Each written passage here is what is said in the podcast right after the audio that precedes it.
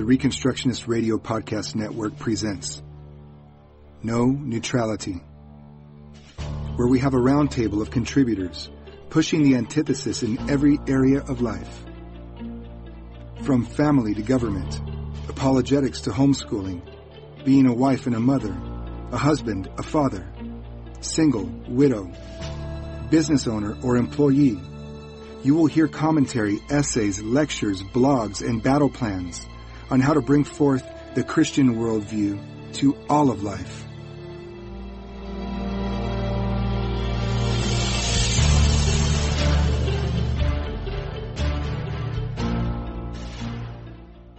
Moving ahead here, our first speaker this weekend, Bozhidar Marinov. He's a Reformed missionary to his native Bulgaria. He translates and publishes Reformed literature into Bulgarian. He started Bulgarian Reformation Ministries in 2001 with the purpose of building the intellectual foundation for the future civilization, Christian civilization, in Bulgaria. So far, he and his team of translators have translated 35,000 plus pages of literature and have published them out online for free. Many of these translations have been published in book format as well. He and his wife Maggie and their three children were the first Christian homeschooling family in Bulgaria and have worked to convince, train, and help other Bulgarian Christian families homeschool their children as well. As of now, there are reportedly several hundred homeschooling families in Bulgaria. And as a result of their efforts, the laws in Bulgaria have been changing in favor of homeschooling. He has worked as well with the libertarian movement in Bulgaria and was co founder and the first chairman of the Bulgarian Society for Individual Liberty. He was a speaker to many Christian and libertarian conferences. On his weekly podcast, Axe to the Root with Bozhidar Marinov, he speaks on the practical and tactical application of the gospel of Jesus Christ to changing the culture and building a Christian civilization. Can we get excited about building a Christian civilization?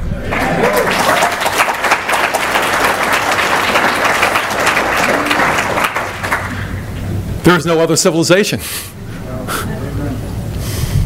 Ladies and gentlemen, it gives me great pleasure to introduce to you, and please join me in welcoming Bozhidar Marinov.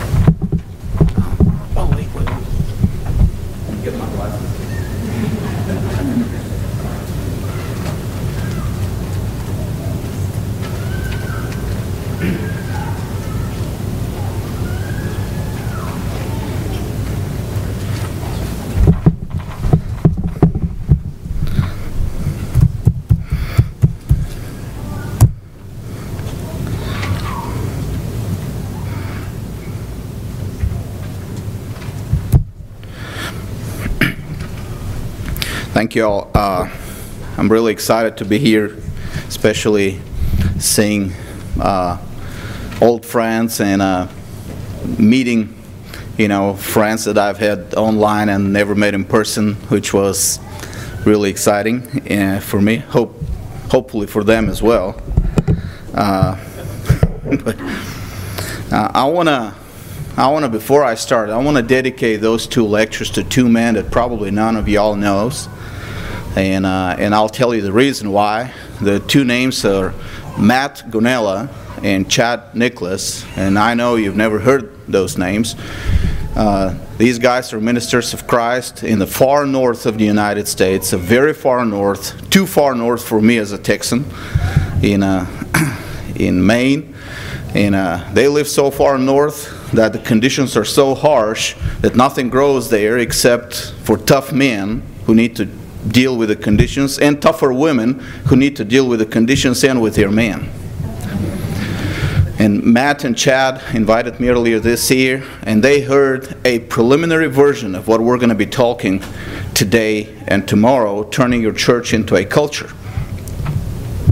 And uh, Uh, they've been very patient with me. Actually, they live so far north that the only way I could get there was in a small Cessna.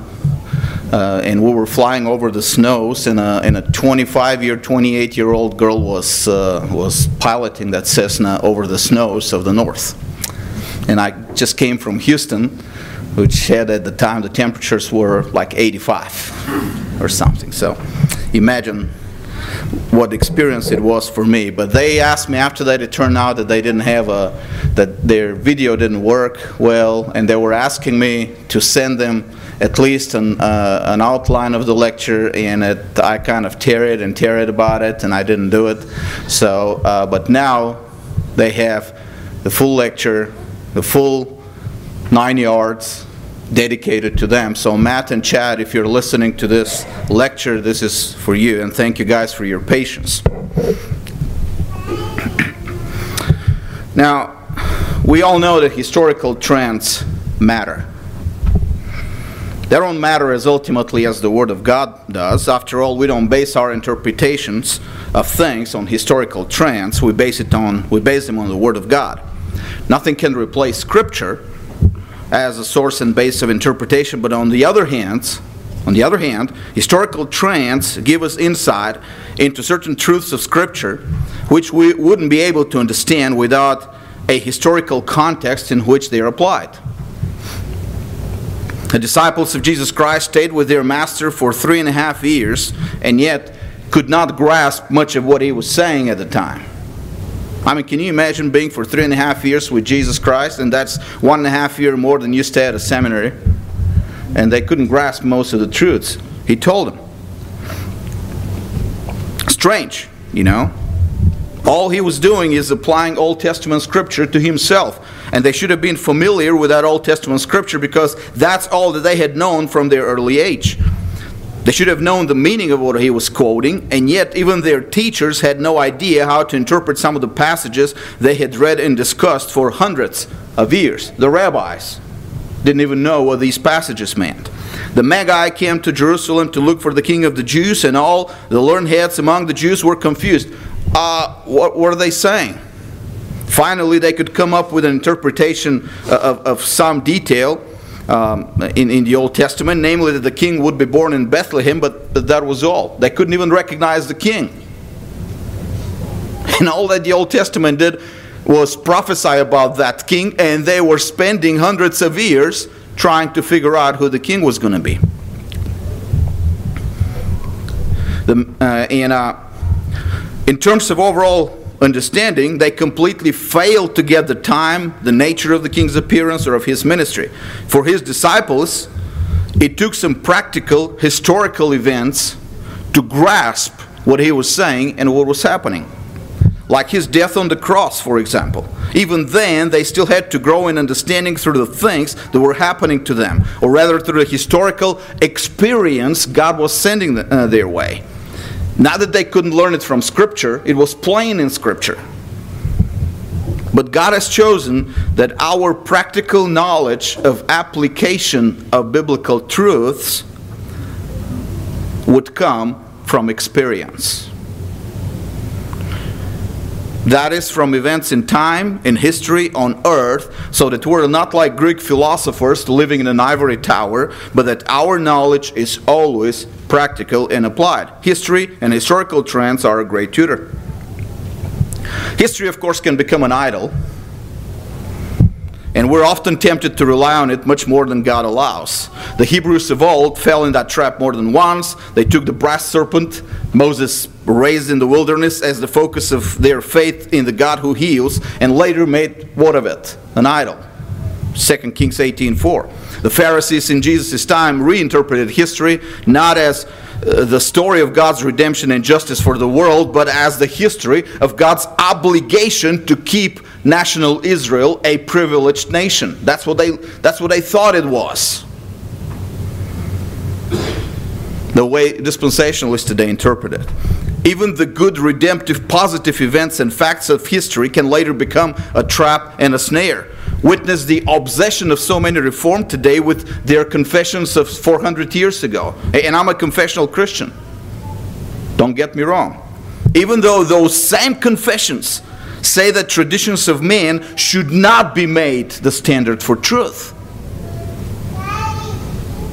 Only a helpful tool for understanding it. The past is good to be remembered, but dangerous to be reenacted in a nostalgical fashion. It's past. It ain't coming back. Paul's words in Philippians 3:13, forgetting what lies behind and pressing forward, apply not only to us as individuals, they apply to the church as well. But still, historical trends matter. In one of the main ways they help us, they reveal to us the judgment of God in action. Think of a business.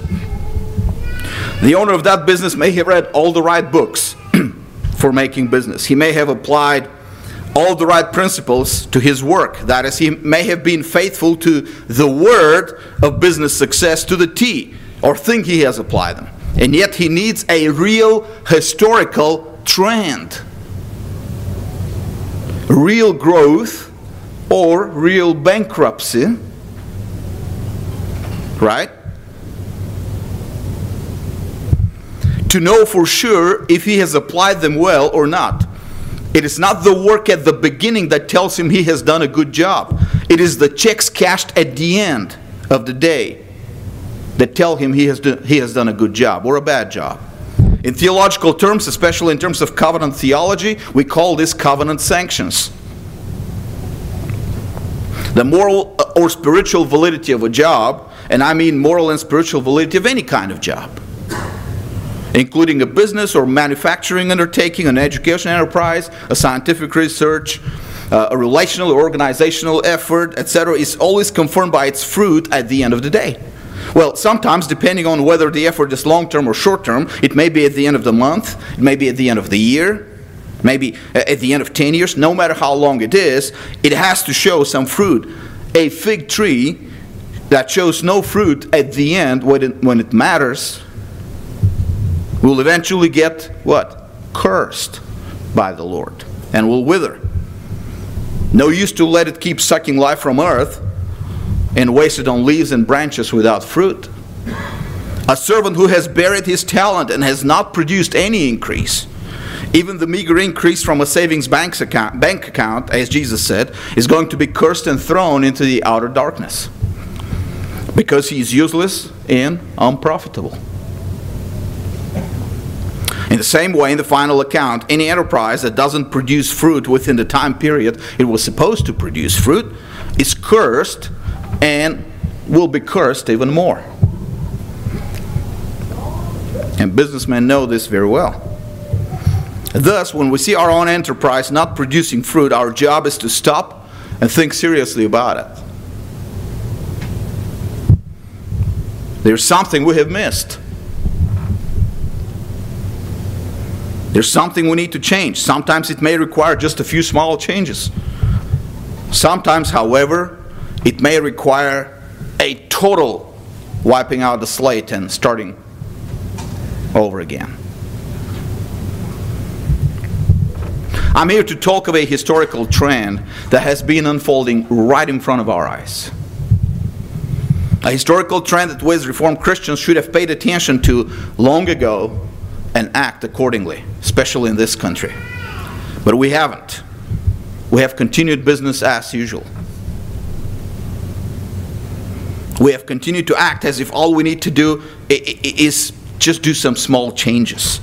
All we have done is think that things have not developed the way we expected them to develop because we just never had the right people, you know, especially in position of authority. Ironically, the same complaint communists used in Eastern Europe. About communism. It's a good system. We just was not it was, was not applied by the right people. And we hear that from reformed people in America today. We have had our own system fail over and over and over again. We have watched it fail over and over and over again. We have done nothing about it except to say that we just need to continue doing the same thing over and over and over again or that someone else must take the blame for our failures, or that maybe the situation is not that bad. After all, over short periods of time, the things don't seem to go down so bad. I mean, the church is not so bad between now and last week. I must be good. And in long term, well, long term, we're all dead. Well, we don't say that. Really don't say that, but we act that way. We have sat complacently watching how the world, or at least our own nation, has gone, has gone down around us, down the drain, and we have admitted as much as, and yet we have not had the dignity and the courage to admit that if judgment begins from the house of God, always, then all that is happening around us is a judgment primarily on us.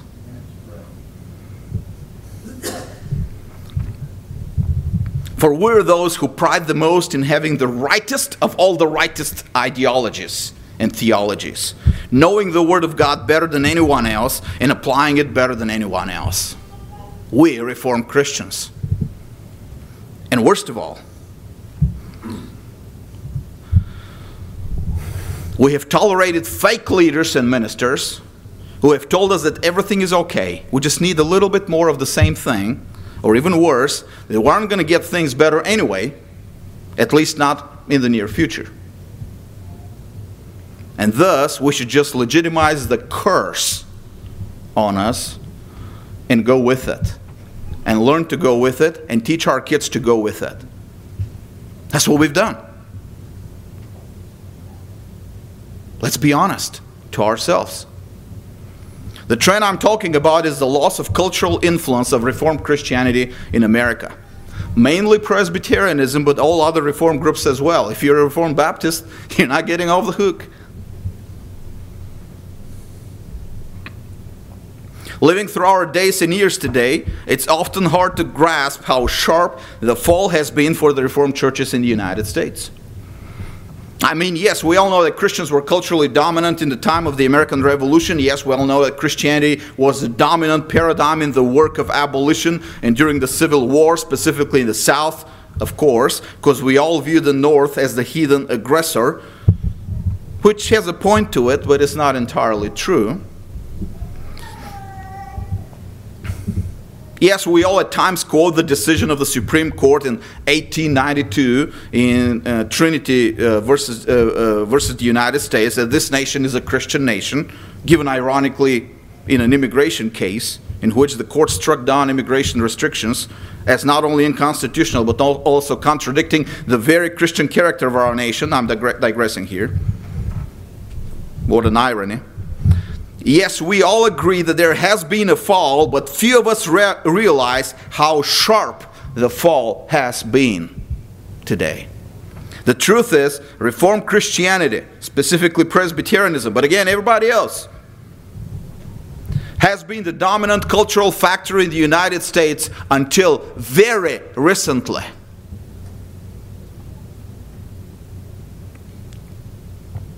Yes, even in New York City, which today is considered by most Christians in America as one of the seats of the devil, almost.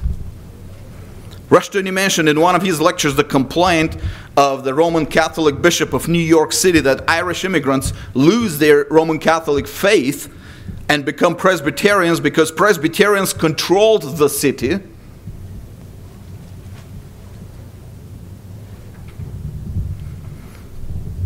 and could, and, and, and could find the immigrants jobs and help them establish immediately. And this was the early 1900s, uh, just 100 years ago. The mighty Tammany Hall, Irish and Roman Catholic, which for decades had controlled the politics of New York City, That's the corrupt organization that gave us professional police. Since the early 1840s, fell politically, you know for what? Because of what? Anybody knows?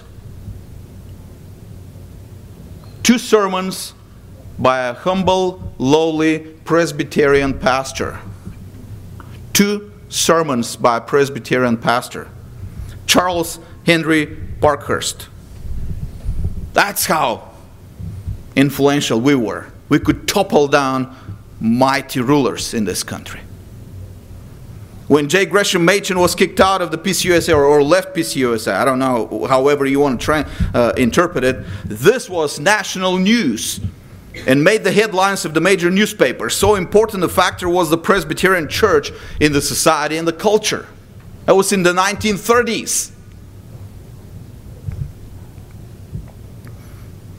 Other denominations were not far behind.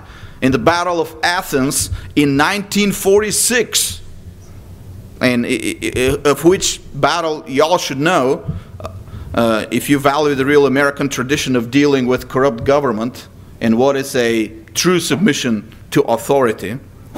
It was a Methodist minister who took charge of the town after the sheriff's department was dispersed to provide for the maintenance of order in the town. A Methodist minister.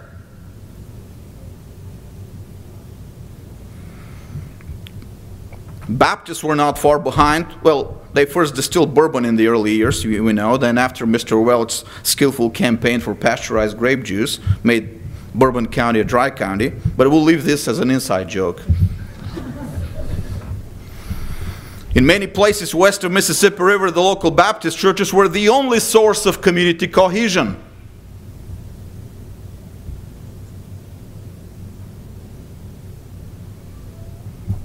And that was true even into the 1950s when most of rural America had no police forces and not even county governments.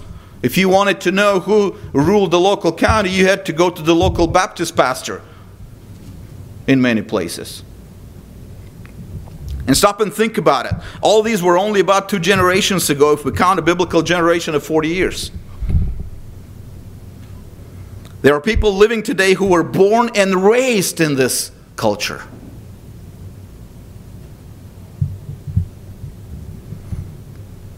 There are pastors today who were born and raised in this culture, by the way.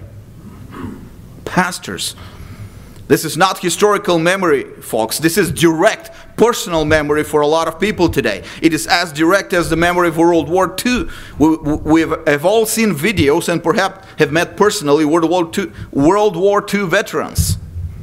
Same with those times of reformed cultural dominance. We have all met veterans of those times, except that, unlike World War II, no one really knows there were such times. Why don't we? My guess is our pastors today have deliberately made us forget them. They have not taught us about them.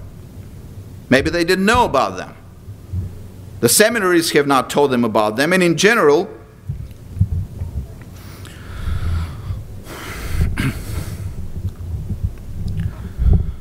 The elite of the ministry industrial complex have not taught anybody about them.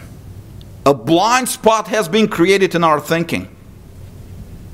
And we have accepted it as, an, as normative. After all, most of us don't really go deep, deep in history to find out what the situation has really been.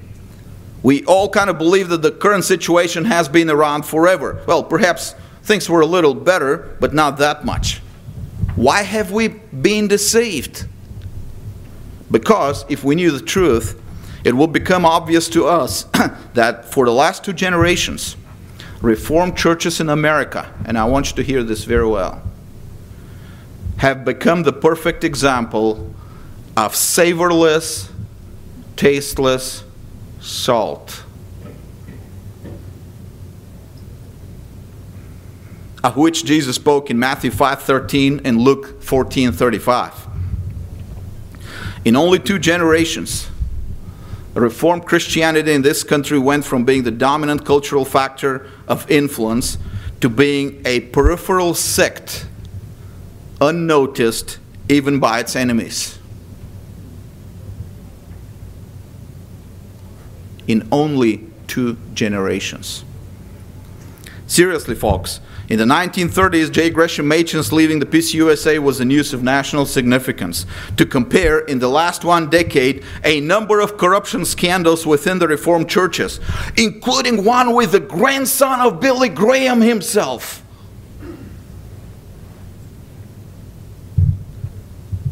Was barely noticed by the media, and the atheists didn't even pay attention to it. I specifically started looking to see if there is any atheist media that will take Billy Graham's grandson's sexual scandal and, and, and make it news, make it the headlines. Nobody even paid attention to it. They didn't care. We have become so insignificant, so self castrated, so fruitless, irrelevant. Even our enemies don't care about us anymore. They did care about Rushdoony and North, however, but that's a different story. Not only we don't call the tune anymore, we're completely voiceless. Or, as some Bulgarians would say, we have become completely dumb.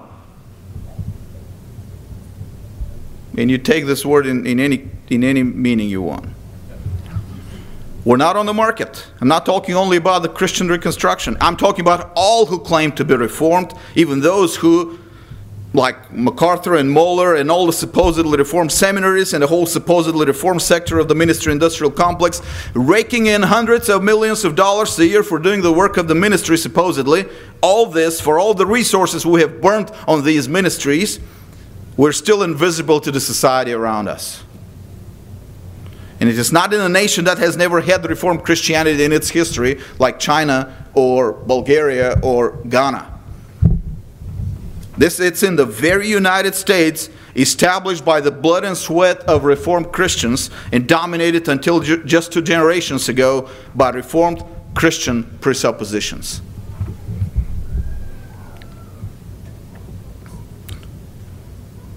This is not an example, if this is not an example of salt thrown out to be trampled by a man, I don't know what is. I don't know of any other example of, in history of a dominant ideology going to the dustbin of history in such a short time without political or military defeat.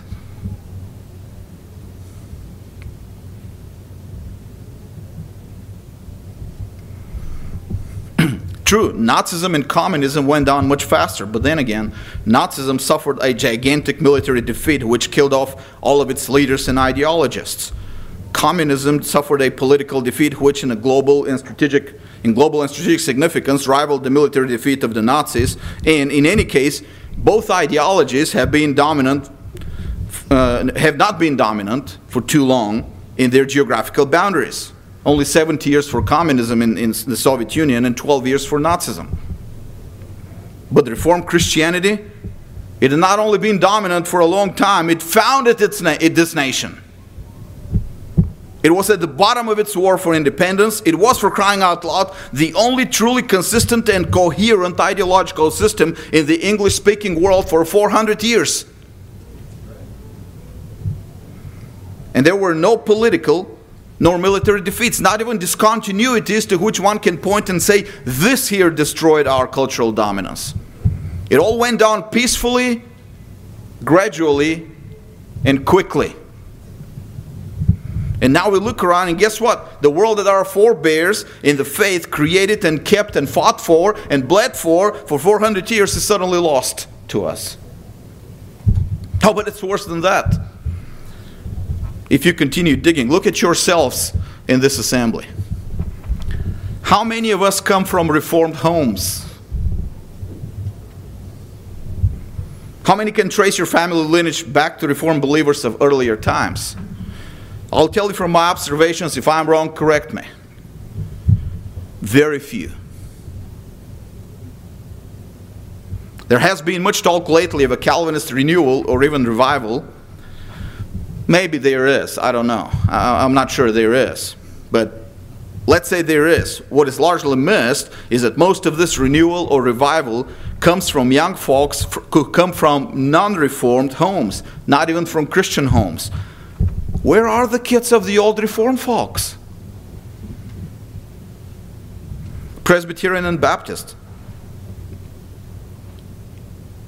Either gone theological liberal or apostatized which is the same. Not only have the Reformed churches lost the culture, they have lost their own churches as well. Face the reality modern Reformed churches, Presbyterian, Baptist, Congregational, Episcopal, are dead for all practical purposes and have been dead for many decades. It's not just the loss of culture, it's the loss of the churches and the people themselves in only two generations. And let me get ahead of myself and here and state the obvious. If they lost both the culture and their kids with 400 years of history behind them, we, with less than one generation of history behind us, we'll never recover the, recover the culture and lose our kids as well. Do I have your attention now?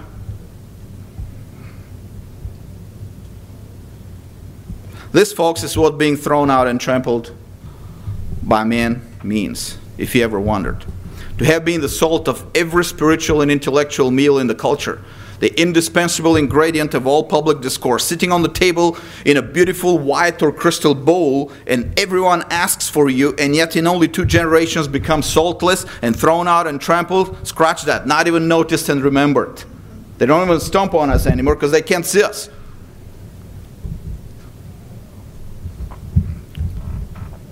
If we were a company on the New York Stock Exchange, we would be bankrupt long ago. Or better, our shareholders would have demanded a full revision of all the practices of the company, purging all the old managers from their positions, a full inventory of the assets and liabilities, of the principles of management, principles of doing business, of the sales department, uh, of the production department, quality, and, and so on and so on. Nothing less would satisfy them because anything less than that would mean continuing the decline and going deeper into bankruptcy. Except that when it comes to a company, the decline can't be sustained, and that's why the shareholders need to act quick. When it's about a religious organization like our churches, the dead body can still be supported by the donations of men who work outside the dead body in a world that is productive and faithful, and mark that, and it's alive, unlike our churches compared to the dead body. When you have the, uh, you know, the privilege of having other people's money, you can still support a dead body. Of course, many of them don't realize they're supporting a dead body. Others do, but they believe in some miracle of resurrection of the same system within the same body. But those of us who understand the covenant realities of God's history know well that this is not going to work. What is needed is a total reassessment in terms of the Bible. And when I say total, I mean total every single idea about everything. We need to reassess our theology. I don't mean we need to deviate from the historic Orthodox concepts of the triune God and His work in redemption and restoration of the world in and through Jesus Christ. That much has been proven to be biblical and has worked in history. But along with our historic Orthodox theology, we have allowed non Orthodox ideas and doctrines and practices, and some of them outright heresies as well to creep in, specifically in areas of applied theology. In some areas, we have not sunk into heresies or non orthodoxy, but we have adopted erroneous ideas, which have proven in practice to be wrong and can be proven in theory to flow from a rather pagan view of reality. We have to reassess our concepts of leadership and service, our concepts of submission and authority our concepts even of what biblical civil government is. And we need to reassess our kids' education, its foundation, and its focus. We need to reassess history and how we view, we view historical events. For example, you all know of Joel McDurmon's study in the history of American slavery and the church as one example that I can give you, and there are many more. We need to reassess our views of applied justice and righteousness, our involvement with practical justice and righteousness.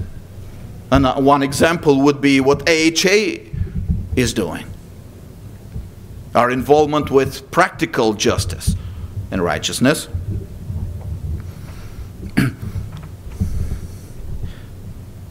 with all this, we need to find the sacred cows we have been worshiping, which worship has prevented us from taking back what by right and sovereign redemption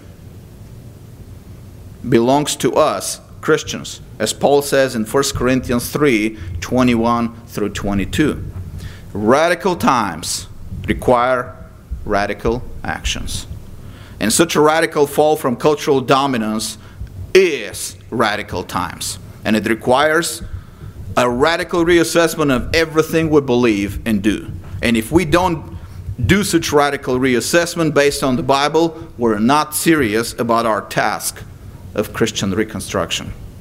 And now we'll get myself in trouble. We need to also, ready to throw tomatoes, we need to also reassess how we do church.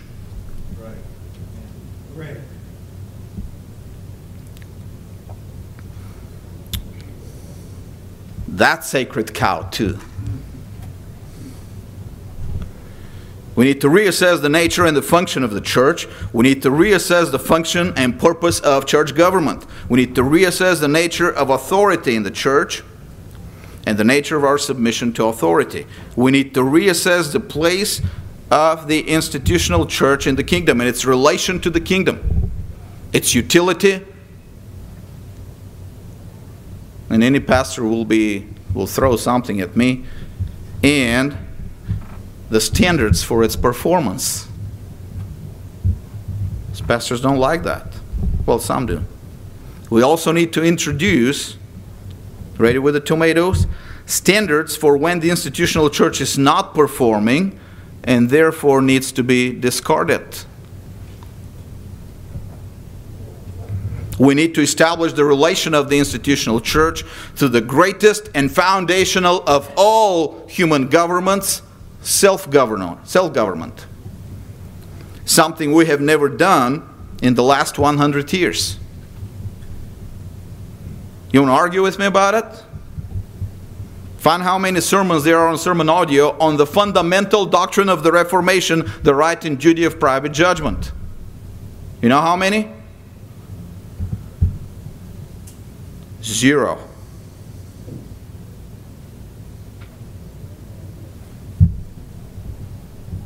And I bet that in this room here, there's not a single person that has ever heard his pastor speak about the right and duty of private judgment, the doctrine which started the Reformation. If I'm wrong, I'll buy a beer to the, to the only guy who has ever heard such a sermon.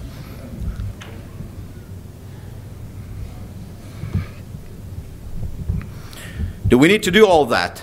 Yes. You don't want to lose even the little we still have left. If the Reformed churches of the previous two generations lost not only the culture but their own kids and themselves too, the last thing we should do is take by default any of their beliefs and practices. That's the last thing we should do. And expect different results. There needs to be a revision of all we thought was given and only leave that, can, that which can be directly defended from Scripture, nothing else. And if you want to feel better about it and soothe your traditionally and conservatively reformed heart, which longs for a stagnant world in which we never have to nor can outgrow the Westminster Confession or the Second Baptist Confession or the 39 Articles, accept it as the principle of semper reformanda. Always reformed once forever, right? No, always reforming applied to the church. Nothing more than that. For the last several years, ever since I started writing,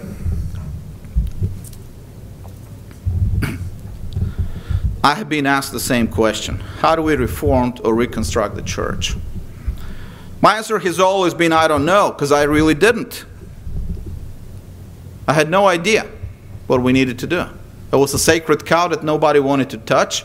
A few people only talked about it. A few people, a few people kind of, kind of uh, uh, uh made uh, little steps outside the established boundaries of the ministry-industrial complex, but nobody really came up with any systematic idea. So I didn't know. I had glimpses of what it was supposed to be. My teachers, R.J. Rushdoony and Gary North, had said a few things here and there, but for all my respect for these men, and I believe they're the best thing that has happened to the church in the last two centuries, I couldn't see a fully developed systematic answer in their writings. Some of what they said was simply endorsing the same institutional system, just do it better, or use the tools within the system, which I come from a communist country. that principle doesn't work. it doesn't work. Some of it was suggesting individual radical changes, both Rushdoony and North did. but the unifying principle was not there. And again, it hurts to have to have to admit it.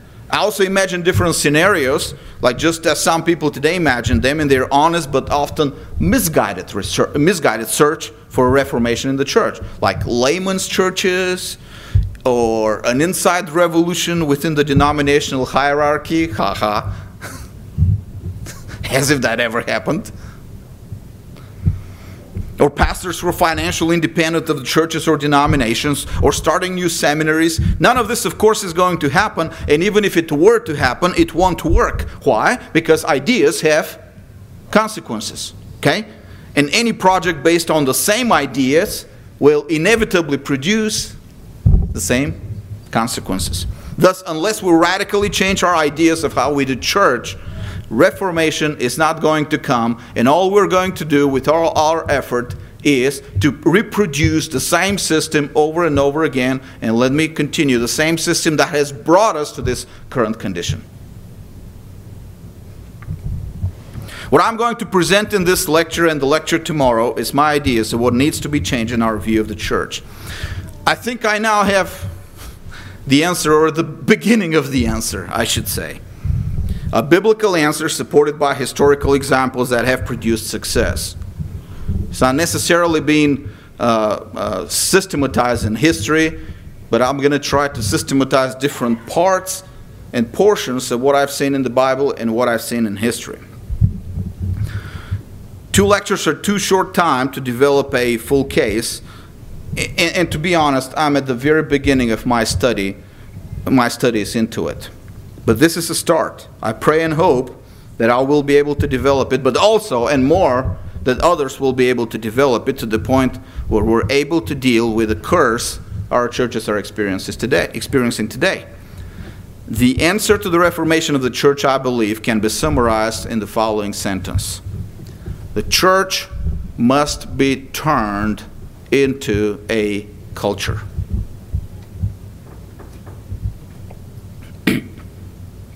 I know it sounds trivial and rather vague. We actually had that solution in the Westminster Confession itself, where the church was defined not as the institutional church, but as the visible church, which is Catholic and local, right? No, universal. That's the visible church. Consists of what?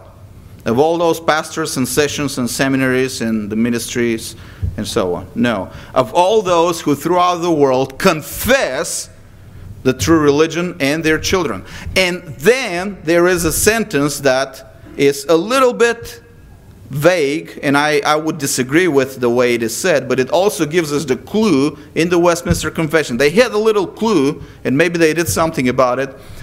It is the kingdom of God. Now, I disagree that the kingdom of God is limited to the church, it's much broader than the church. But the fact that they thought that the church is the kingdom of God, and the kingdom of God in the view of our reformed of our reformed uh, ancestors was a culture was a civilization they were telling us that the church is first and foremost a culture, a civilization. I have been made aware of this problem many years ago. I never thought in it in terms of, uh, in the terms I do today, in the terms of the church is supposed to be a culture. We have made our churches follow the pattern of the temple in the Old Testament. a specialized, specialized institution with specialized clergy specialized in dispensing religious experience once a week or three times a week if you have a hyperactive pastor and the elders' wives are public school teachers.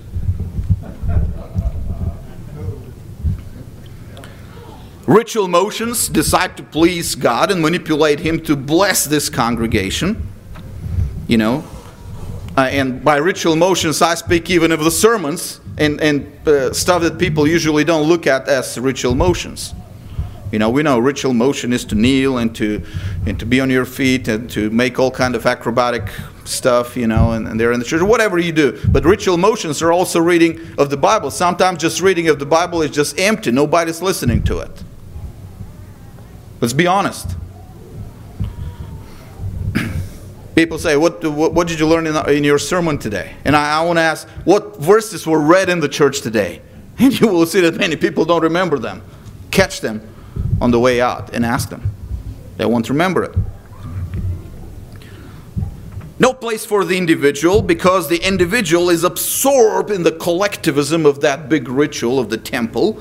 No focus on justice and righteousness. No system of rewards. No, no idea of historical sanctions, covenant sanctions, of historical predictability. The temple, folks, was never supposed and never meant to change. It was supposed to stay the same forever nor to ever, ever lead any movement to change history. The temple was not supposed to change. It was supposed to be a static symbol of God's immutability. But the church is not supposed to be that. And when we make our churches to be uh, to, to, to be patterned after the temple, we're setting up ourselves to historical irrelevance because God is around us changing history, and our churches will never change. That's why the temple eventually was taken up to heaven, and that's where the real temple is because heaven never changes, but earth does, and we do, and God is changing the conditions around us, expecting us to apply our faith to the conditions in the world around us. The church is supposed to be the synagogue. It was not a religious institution, it was a culture. J.H. Bavinck, in his book Introduction to the Science of Missions, it's a Dutch Reformed theological book, so keep in mind, it's a, it's a, boring book.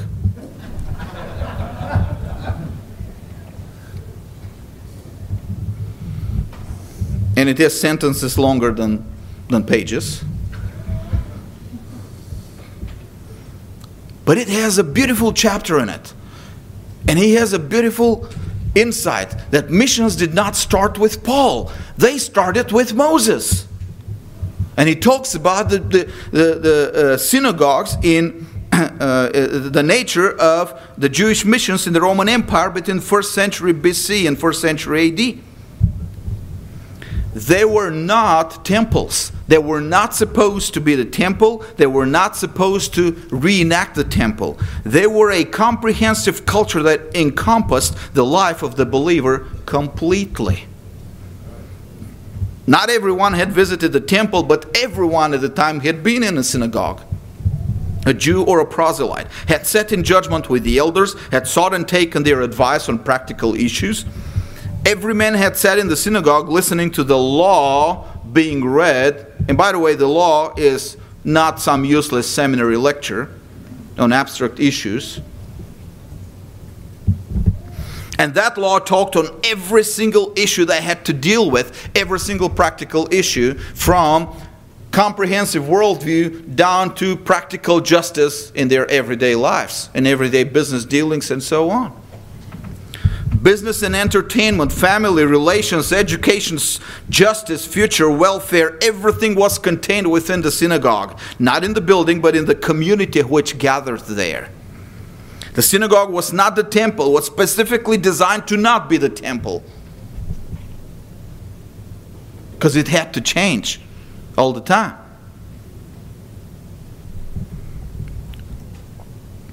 It did not recreate any ritual motions.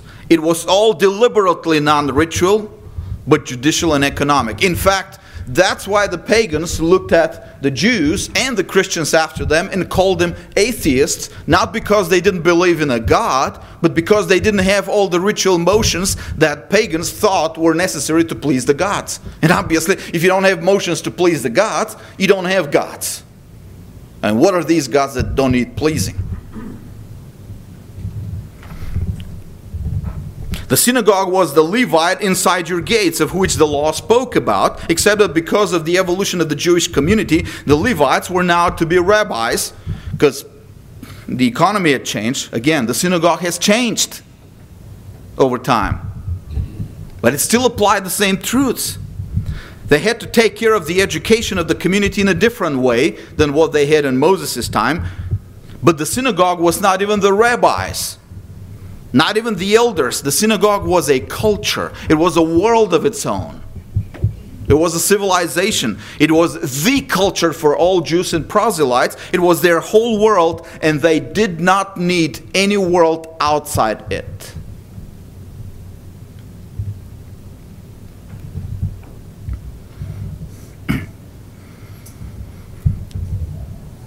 What do you think that produced? Within just a century, between Julius Caesar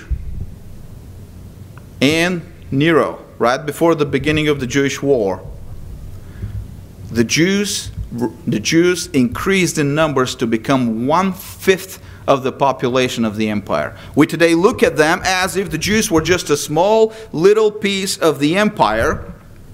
The truth is, they were one fifth of the population of the empire. One of the biggest cities in the empire, Alexandria, was built by Alexander the Great to be divided in four quarters. And today we use the word quarter for part of town, right? That comes from those old times when the cities were built to be cut in four. You know, so one quarter was one quarter of, of a town. Okay? And one of those quarters was the Jewish quarter. And Alexandria was not the only city that had that. So in the cities, the Jews were one fourth of the population. And in the whole empire, they were one fifth of the population. More Jews lived in the cities than they lived in the countryside. They know where the money is. And eh, within only 100 years, the Jews increased, the Jews increased in numbers to become one of the largest cultural factor in the empire. To the point if you can go to a pagan city and what happens in the Jewish synagogue was a defining factor for what's happening in the city. That's how successful they were. God had different plans for them because they had different plans for God. But still, remember, Jewish missions succeeded because they did not have churches, they had little cultures. That's where I want to take you all with these two lectures.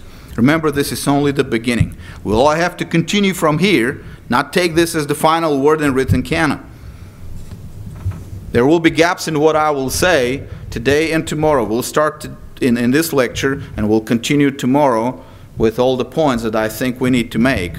We, we all will have to work to fill those gaps, and I, I invite any kind of input that y'all can give me and I will gladly take the backstage if somebody comes up and gives a better idea how this has to be done. But the main thing we need to understand is there's only one way for us to regain the culture, and this is build our churches into a culture, into an alternative culture which make the people forget the world outside the church because there will be no world outside the church that will be worth even paying attention.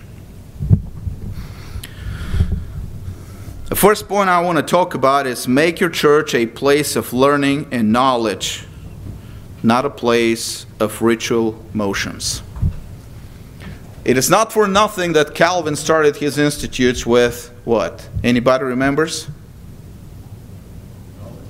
The knowledge of God and the knowledge of ourselves.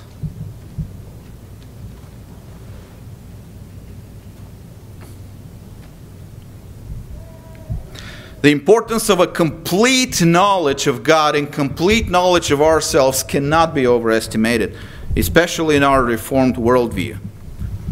We know that having a fragmented view of reality is a curse on the brain of a person. We know that from Van Til. Cornelius Van Til spoke about it, and he spoke about the fact that sin has noetic effect. What is noetic effect? Sin has an effect on our brain on the, the way we think, the way we uh, uh, understand reality. And what sin does is make us fragment reality into different little pieces and actually have different areas of that reality require different systems of thought and action. When I worked with the gypsies in Bulgaria, uh, with, with, with, several gypsy churches, that was very obvious with them. They had such a fragmented view of reality that they, the, the different areas of the world require different systems of thought and action.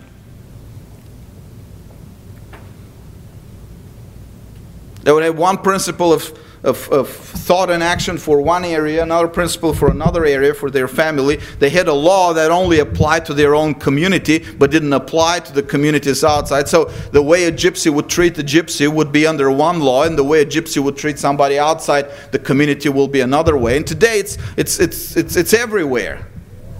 In fact, our American church today is has that gypsy mentality all the way.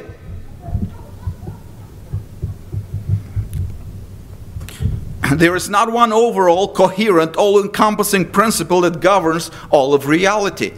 And we as Reformed Christians know from 400, 500 years ago that this is a curse.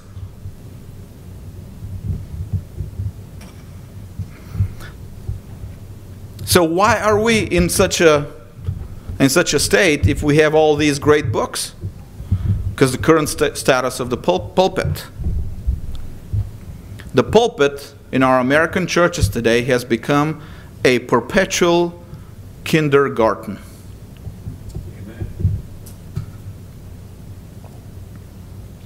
It has become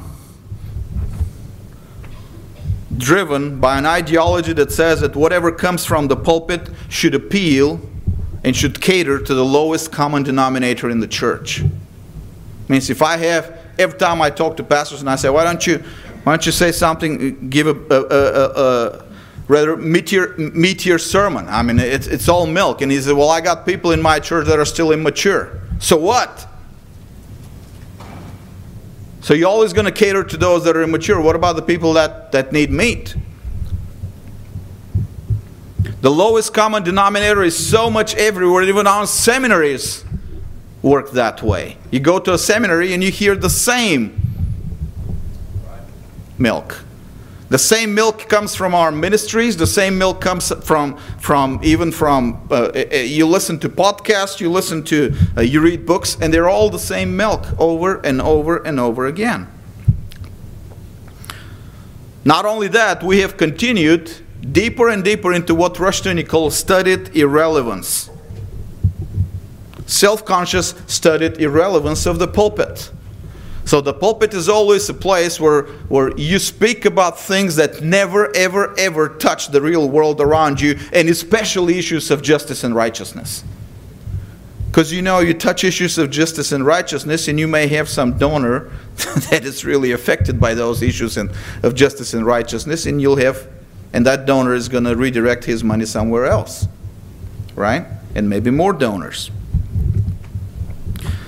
Thus, the pulpits have become committed to limited knowledge and limited worldview.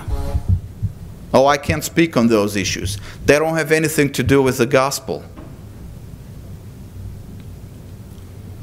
An American missionary in Bulgaria, whom I met many years ago, and I asked him, Why don't you teach your people about what the Bible. I mean, stop with this nonsense about uh, uh, supralapsarianism or infra. Uh, whatever stupidarianism and, and, and I don't know what else.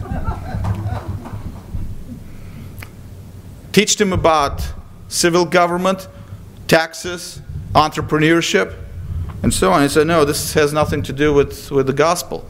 These things that they can, they can learn from the university. I'm supposed to give them the gospel and teach them about the love of God. so you got a degree in theology, like doctor's degree in theology, to teach them about the love of God. I said, we have here in Bulgaria old ladies that have been through persecutions. You think you know better than them what the love of God is? The ritual motions of prayer, sermons, announcements, sacraments have become the main thing the pulpit is preoccupied with. And the pastors have become specialists in in, in, in administering those ritual motions. And I'm talking even about the sacraments. Come on, sacraments today mean nothing in the churches. And don't argue with me, I know it. I've been through them. People just go through the motions. Yeah, and you repeat every week, you repeat the same thing over and over again about sacraments, and they go, yep. They go through it. It means nothing to them.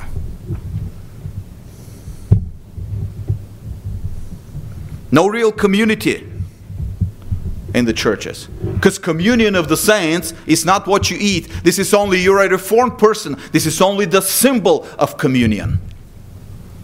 The real the, the communion you take in the church, the Lord's Supper you take in the church, relates to communion, to real communion, to the real communion of the saints in the same way that pictures of food relate to real food.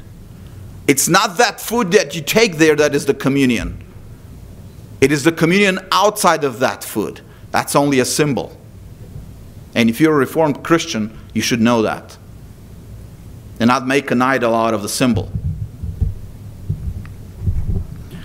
Community is only created, and community is only created by mutual learning. That means people need to sit down together and do mutual learning. And when the basic stuff of mutual learning is always just repeated from the pulpit, there's no place for mutual, mutual teaching and learning because it is left to professionals to deliver it from the pulpit. It's not left to us to talk to each other about it. No point in just repeating what the professional says every week anyway, in the same sermon every week on different verses. The complaints about the parachurch ministries today are also quite moot. I mean, every pastor, well, not every pastor, but most pastors I hear complain about parachurch ministry. We shouldn't have parachurch ministries. Wait a minute, they provide what your pulpit should have provided, but has not. They provide intellectual and moral coherence where the pulpits have failed to provide it. If it wasn't for the parachurch ministries, we would have lost even more of our people. I even know a pastor who admitted if it wasn't for his son getting involved in the parachurch ministry of abolitionism, he would have lost his son. I'm serious. And he says it. And he's honest. I and I appreciate the fact that he's honest. But what does that tell, tell you about his church and his pulpit?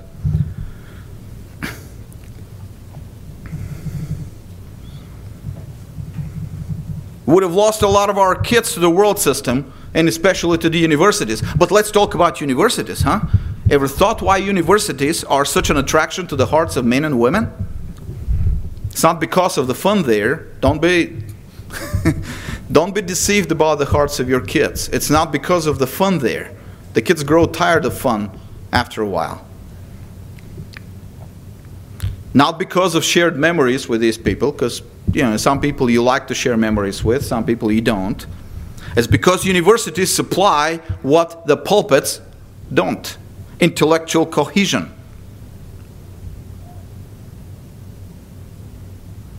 And with intellectual cohesion, inevitably they supply moral and relational cohesion. People go to the university to learn a worldview because your pulpits have not supplied it. And that worldview becomes the world for them.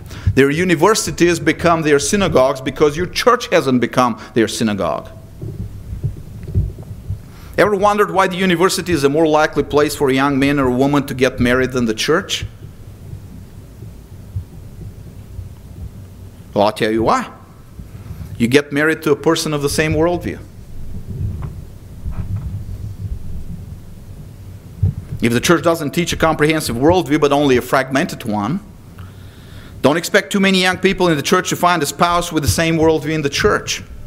Because there, there isn't any worldview in the church. And this problem is not saved, not, I'm, I'm sorry, not solved by not sending your children to a university. You think it's solved there, but it's not because someone somewhere will teach your kids a comprehensive worldview. It may be the university, it may be the local political party, it may be the job they, they take, or the internet. Ever paid attention how many young people get married over the internet today? Yeah, reformed Christians. And I don't think it's a bad thing. given the state of our churches today. It's actually, it's actually should be this way if the churches are not providing the service of comprehensive worldview.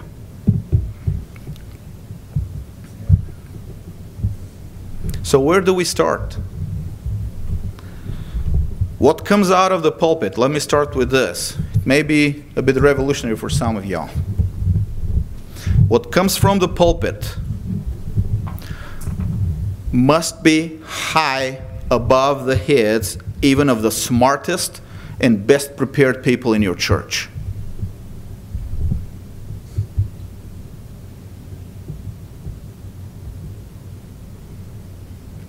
If you have a central place of teaching in your church, it can't be focused on the lowest common denominator.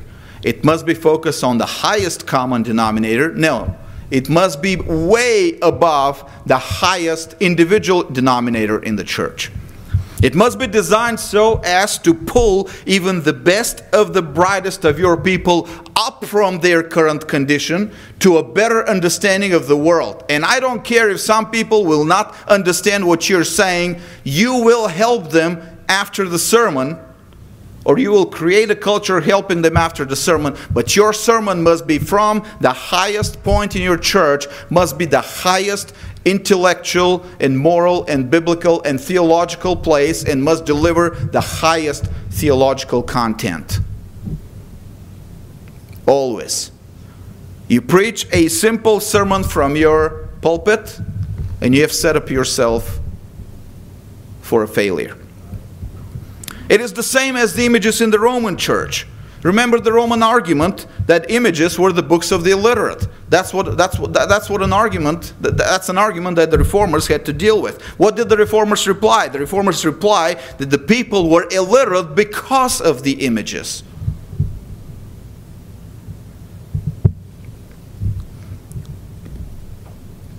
Modern sermons are so designed for the illiterate that they are the modern versions of images. We have made an idol out of them. Sermons must present, and they say, well, like, I, can't, I, I can't preach a more comprehensive sermon because a lot of people will not understand it. Our answer should be the people cannot understand it because you have never preached any sermon higher than the simplest thing. Sermons must present a comprehensive view of reality at the highest possible level. And if they're above most people's level, good. In fact, they have to be above everybody, everybody's level so that they pull people up to higher levels, not dump them down. You expect people to follow. You don't teach your kids to stay at the level of three years old because they will not understand anything better than that. You always give them more than they can handle so that they learn to handle it. Those of us who have been in the military know they always give you more than you can handle until at the day at the end of the day you drop dead. You just can't lift your head. That's how tired you are. And the next day you actually make it. What about teaching the simpler truths then? We can't leave the simpler truths not taught. Well, leave them to the people in the pews. Leave them to other people. Decentralized teaching. Decentralized, simpler teaching make it a culture, make it a cultural climate in your church that people teach each other simpler truths so that you don't have to teach those, those, those truths from the pulpit. Make everyone teach their brothers and teach and, and have a community teaching in your church. Those things need to be decentralized. I want to talk more about the ultimate stupidity of not letting anyone preach publicly but ordained persons. And yes, you heard the word, I said stupidity. Nothing destroys cultural influence like such restrictions. Nothing destroys building a culture like the restriction that only ordained persons should preach publicly. And people tell me that their church doesn't allow unordained people to preach publicly. My answer is your church deserves all the results of this stupidity. Growth in knowledge and sanctification in the culture is the result of myriads of individual, myriads means tens of thousands. If that is a too, hard, too hard of a, uh, information, but uh, myriads individual communications which supply the simpler truths of life taught in the most accessible way. A pulpit can never produce such teaching in a thousand years. To make a church a culture, you need to create a pervasive climate of everyone teaching everyone, speaking always in the context of everyone learning, not monopolizing it from the pulpit. Such speaking is not a prerogative of a professional once a week. It is the prerogative of all the men in the church. Every day. What the professional only needs to do is to see, to teach them to see the full picture. As full as is possible for him. If he can't take them further, use lectures and sermons from others. There's nothing wrong if you're a pastor and you don't know the answer to certain questions. That's right. Even I don't know. And no, I'm just kidding, but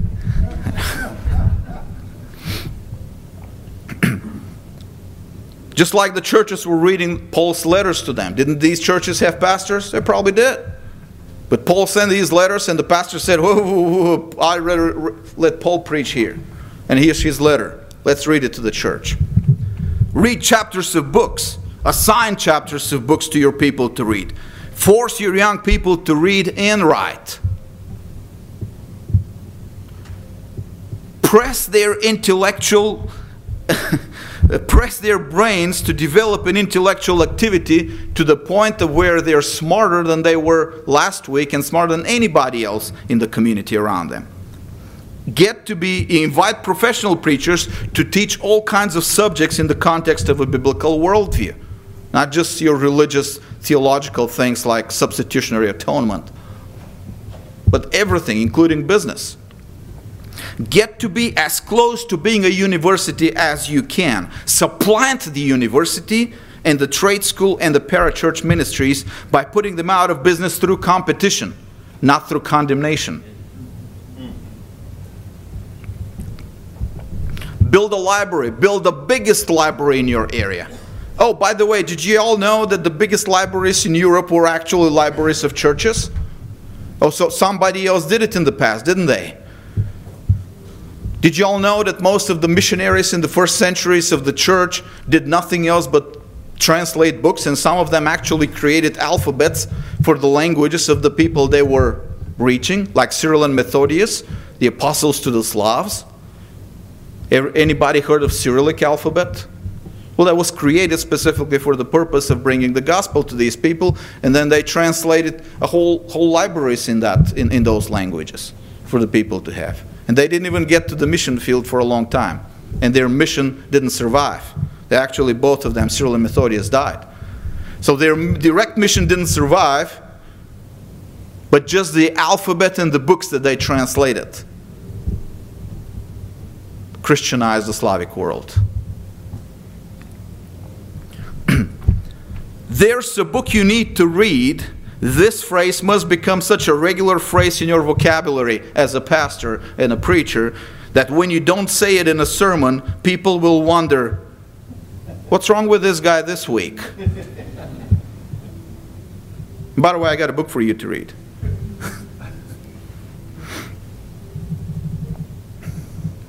in the final account, the only way for you to start building your church into a culture is to supplant every single source of knowledge in the culture around you. Instead of being only a temple which dispenses religious experience, instead of being a place where people just go to learn just a few simple truths about the irrelevant things, your church needs to become the source of worldview and the source of learning and knowledge in your community around you. That is the beginning, and we will talk tomorrow about the rest of the stuff that how you can get involved actually in the community so that the community around you knows that there is a new alternative culture around them. And God bless you all.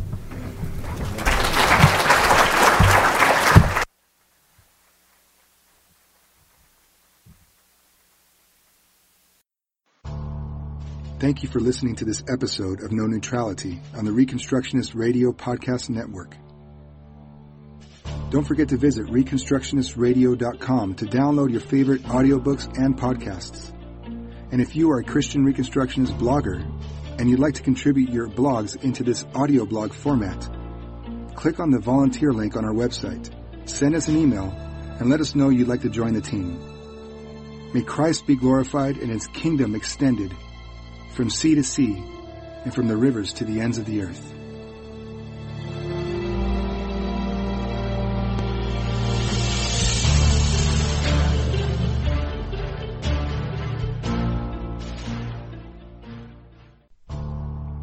The Reconstructionist Radio Podcast Network brings to you a complete lineup of podcasts where you will hear practical and tactical theology. Our desire is not simply that you consume our shows, but that you also live out your faith in every area of life.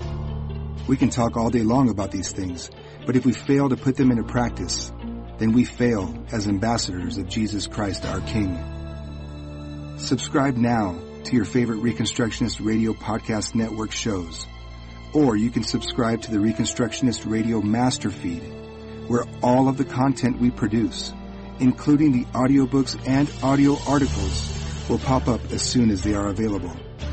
And don't forget to visit ReconstructionistRadio.com to volunteer as a narrator or to partner with this ministry financially. May the Holy Spirit stir you into action for Christ and His kingdom